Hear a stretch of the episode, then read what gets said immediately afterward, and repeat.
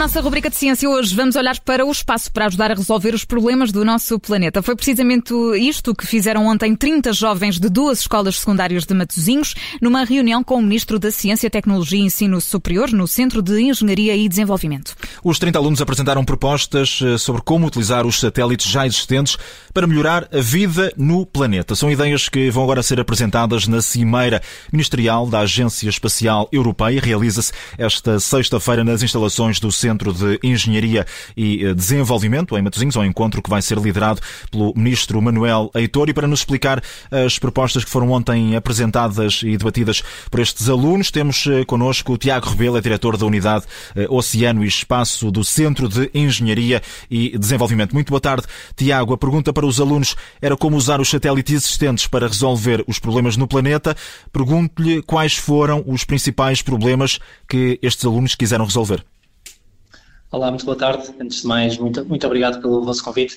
Uh, estes alunos uh, vieram, vieram para esta discussão com um espírito uh, extremamente construtivo e, de, de facto, de, de procurar soluções para problemas na Terra. Problemas que foram desde a alteração climática, a monitorização dos oceanos, o controle dos fogos e das florestas, que, que, que de facto no nosso país é, é, é muito, muito importante, mas também problemas associados à, à, forma como nos movemos nas cidades, à nossa sustentabilidade, à, descarboni à descarbonização e outros, como são as comunicações a nível global, a conectividade e ainda abordaram também a, a problemática da sustentabilidade do espaço, nomeadamente do lixo espacial que está tão em voga nesta, nesta fase. E Tiago Rebelo, o que é que vai acontecer? O que é que vão acontecer estas medidas? Vão ser apresentadas na, na sexta-feira?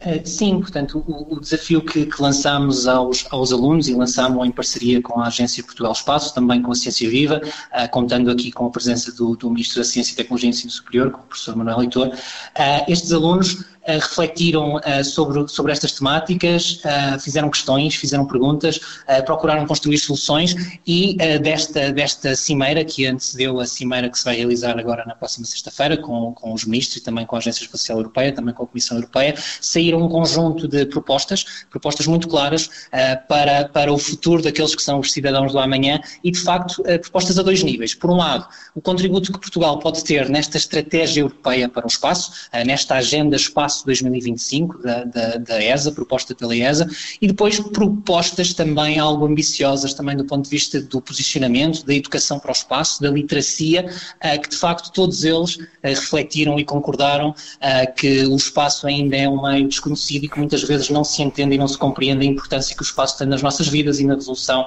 dos nossos problemas aqui na Terra. E este contributo português é cada vez mais concreto, Tiago Rebelo, nesta, nesta área?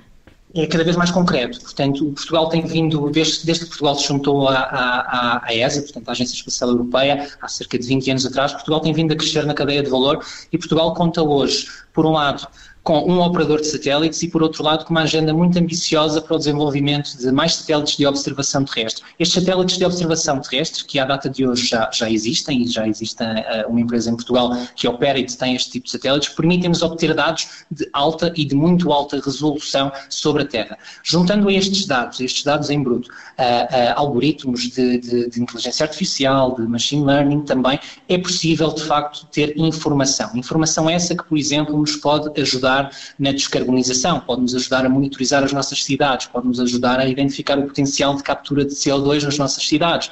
Informação essa que pode ajudar no planeamento urbano.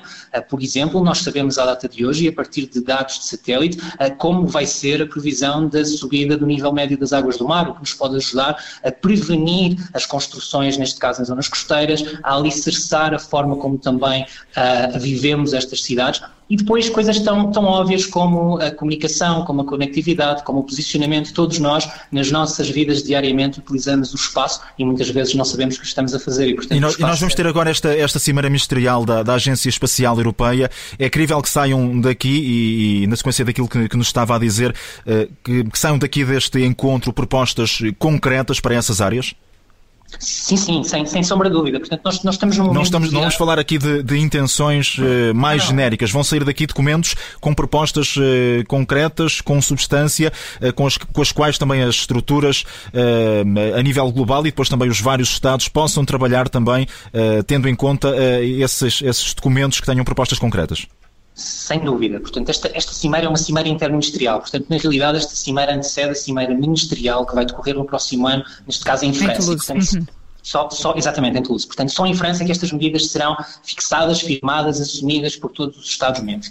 Este é o início da discussão e é um ponto de viragem também na estratégia europeia. Posso-vos dizer que os quatro grandes pontos em discussão para esta agenda ESA 2025 são os sistemas espaciais para as pessoas, ok? A garantia das vidas seguras, a prevenção dos desastres naturais, a prevenção dos incêndios e vão existir um conjunto de medidas concretas, de missões concretas que a Agência Espacial Europeia pretende promover para, uh, uh, para de facto ter esta consequência do espaço para as pessoas. Depois, um dos outros, uma das outras medidas tem a ver com travar as alterações climáticas. É uma, é uma ação-chave, é um ponto-chave desta discussão que vai existir aqui na sexta-feira uh, e o que se pretende é que de facto se consiga reduzir o impacto que as alterações climáticas vão ter nas nossas vidas, utilizando o espaço e os meios espaciais para monitorizar, para prever e para, e para controlar. Depois temos as temáticas da, da transição digital, temos as temáticas da segurança também. Depois existem duas que têm a ver com o posicionamento estratégico da, da Europa. Okay? Por um lado, a Europa tem de ser competitiva do ponto de vista internacional e nós sabemos hoje que o investimento privado nos Estados Unidos, que a concorrência da China, da Rússia, no que diz respeito ao espaço, com investimentos muito, muito mais significativos do que os nossos países aqui na Europa têm, uh, vão de facto fazer a diferença no futuro das nossas sociedades. E, portanto, a Europa tem que ser mais competitiva e este é um dos momentos-chave. E depois, por fim, vai-se discutir também a cooperação por um lado a cooperação intra-Europa e por outro lado a cooperação entre as duas grandes instituições que governam o espaço na Europa, que são, por um lado, a, a Comissão Europeia, a União Europeia, por outro lado, a Agência Espacial Europeia. Muito bem, essa cimeira acontece na, na sexta-feira. Tiago, muito obrigada por ter estado connosco neste nosso programa de ciência. Tiago Rebelo é o diretor da Unidade Oceano e Espaço do Centro de Engenharia e Desenvolvimento, onde vai acontecer precisamente essa cimeira ministerial para definir o futuro da Agência Espacial Europeia, que antecipa também essa reunião marcada para fevereiro do próximo ano em Toulouse, em França, e depois há outra também em novembro de 2022, onde serão definidos os recursos a atribuir à Agência Espacial Europeia para os anos seguintes. Este é um assunto que, obviamente, vamos continuar a acompanhar.